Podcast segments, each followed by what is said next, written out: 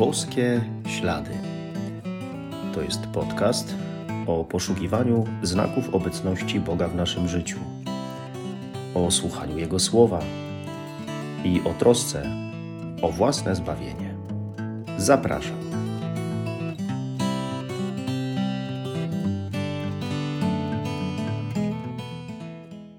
Witam serdecznie.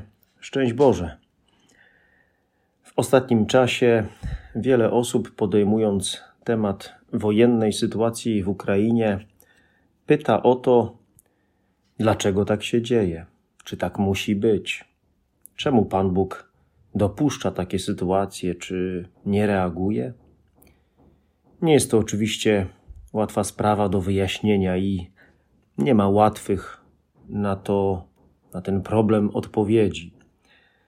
Jedno nie ulega wątpliwości, że Pan Bóg na 100% nie jest obojętny na ludzką krzywdę. Cierpi razem z człowiekiem i w człowieku. Świadczy o tym przede wszystkim osoba Jezusa Chrystusa, ale także Słowo Boże. Posłuchajmy słów Ewangelii według świętego Łukasza. Owym czasie przybliżali się do Jezusa wszyscy celnicy i grzesznicy, aby go słuchać. Na to szemrali faryzeusze i uczeni w piśmie, mówiąc: Ten przyjmuje grzeszników i jada z nimi. Opowiedział im wtedy następującą przypowieść. Pewien człowiek miał dwóch synów. Młodszy z nich rzekł do ojca: Ojcze, Daj mi część własności, która na mnie przypada. Podzielił więc majątek między nich. Niedługo potem młodszy syn, zabrawszy wszystko, odjechał w dalekie strony i tam roztrwonił swoją własność, żyjąc rozrzutnie. A gdy wszystko wydał, nastał ciężki głód w owej krainie i on sam zaczął cierpieć niedostatek. Poszedł i przystał na służbę do jednego z obywateli owej krainy, a ten posłał go na swoje pola, żeby pasł świnie. Pragnął on napełnić swój żołądek strąkami, którymi żywiły się świnie, lecz nikt mu ich nie dawał. Wtedy zastanowił się i rzekł: Iluż to najemników mojego ojca ma pod dostatkiem chleba, a ja tu przymieram głodem. Zabiorę się i pójdę do mego ojca i powiem mu: Ojcze, zgrzeszyłem przeciw niebu i względem Ciebie. Już nie jestem godzien nazywać się Twoim synem. Uczyń, uczyń mnie choćby jednym z Twoich najemników. Zabrał się więc i poszedł do swojego ojca. A gdy był jeszcze daleko, ujrzał go jego ojciec i wzruszył się głęboko. Wybiegł naprzeciw niego, rzucił mu się na szyję i ucałował go. A syn rzekł do niego: Ojcze, zgrzeszyłem przeciw niebu i wobec ciebie. Już nie jestem godzien nazywać się twoim synem. Lecz ojciec powiedział do swoich sług: Przynieście szybko najlepszą szatę i ubierzcie go. Dajcie mu też pierścień na rękę i sandały na nogi. Przyprowadźcie utuczone ciele i zabijcie Będziemy ucztować i weselić się, ponieważ ten syn mój był umarły, a znów ożył, zaginął, a odnalazł się. I zaczęli się weselić. Tymczasem starszy jego syn przebywał na polu. Gdy wracał i był blisko domu, usłyszał muzykę i tańce. Przywołał jednego ze sług i pytał go, co to ma znaczyć. Ten mu rzekł: Twój brat powrócił, a ojciec twój kazał zabić utuczone ciele, ponieważ odzyskał go zdrowego. Rozgniewał się na to i nie chciał wejść. Wtedy ojciec jego wyszedł i tłumaczył mu, lecz on odpowiedział ojcu: Oto tyle lat ci służę i nie przekroczyłem nigdy twojego nakazu, ale mnie nigdy nie dałeś koźlęcia, żebym się zabawił z przyjaciółmi. Skoro jednak wrócił ten syn twój, który roztrwonił twój majątek z nierządnicami. Kazałeś zabić dla niego utuczone ciele. Lecz on mu odpowiedział: Moje dziecko, Ty zawsze jesteś ze mną i wszystko, co moje, do Ciebie należy. A trzeba było weselić się i cieszyć z tego, że ten brat Twój był umarły, a znów ożył, zaginął, a odnalazł się. Ktoś kiedyś powiedział, że komentując przypowieść o synu marnotrawnym, albo raczej o miłosiernym ojcu, można jej jedynie zaszkodzić. Oby nie, ale na pewno można się tą przypowieścią delektować. Chyba da się dzięki tej przypowieści trochę wyjaśnić te sytuacje życia, w których człowiek, no właśnie, źle korzysta ze swej wolności i krzywdzi siebie albo innych.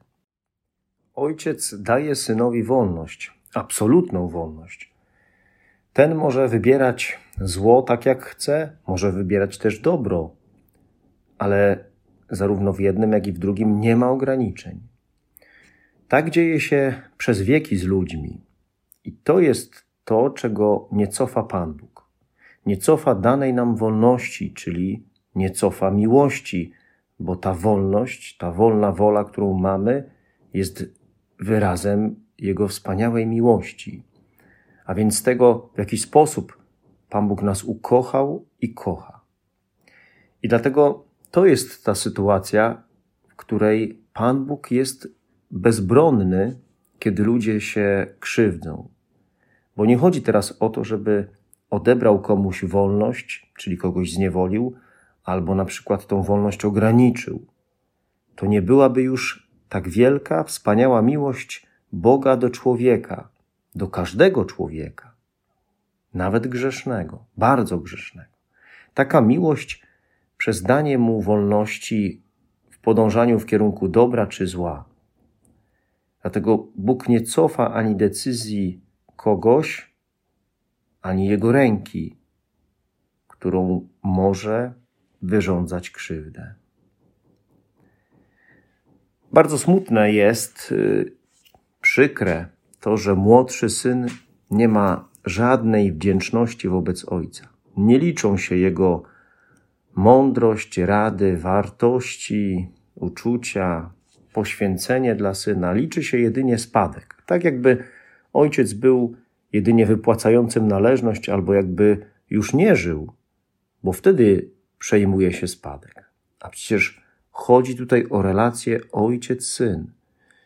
To już nie jest kwestia tego, co zrobił z majątkiem, że roztwonił pieniądze, ale to sprawa tego, jak traktuje swojego tatę, który go wychował, od którego dotąd tak wiele otrzymał.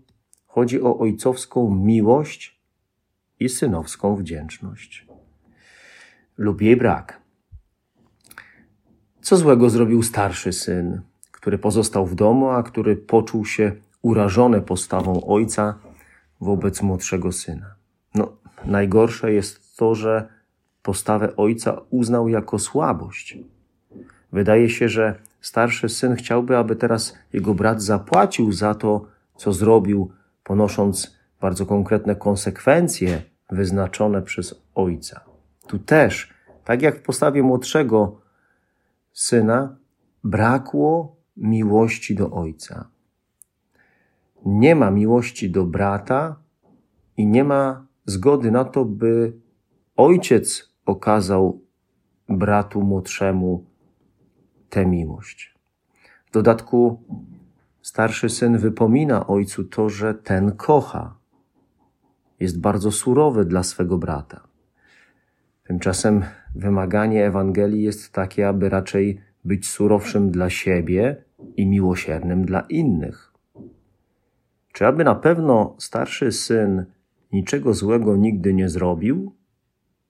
Czyżby był bez grzechu? Jesteśmy zapewne jednym albo drugim synem, czy też trochę tym i trochę tym. I dlatego warto się zastanowić nad sobą. Jaki jestem? Co ze mną? Zastanowić się nad swoim grzechem, wadą, a potem, zabierając się, pójść do Ojca. Od tego, jak doświadczam Bożego miłosierdzia,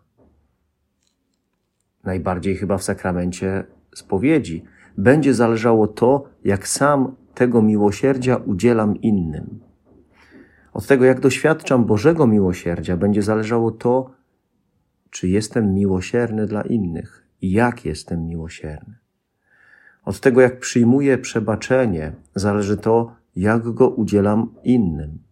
Ile dobra może się wydarzyć, jeśli stanę w prawdzie o sobie i przyznam się i przed sobą, i przed Bogiem do tego, że, że zgrzeszyłem.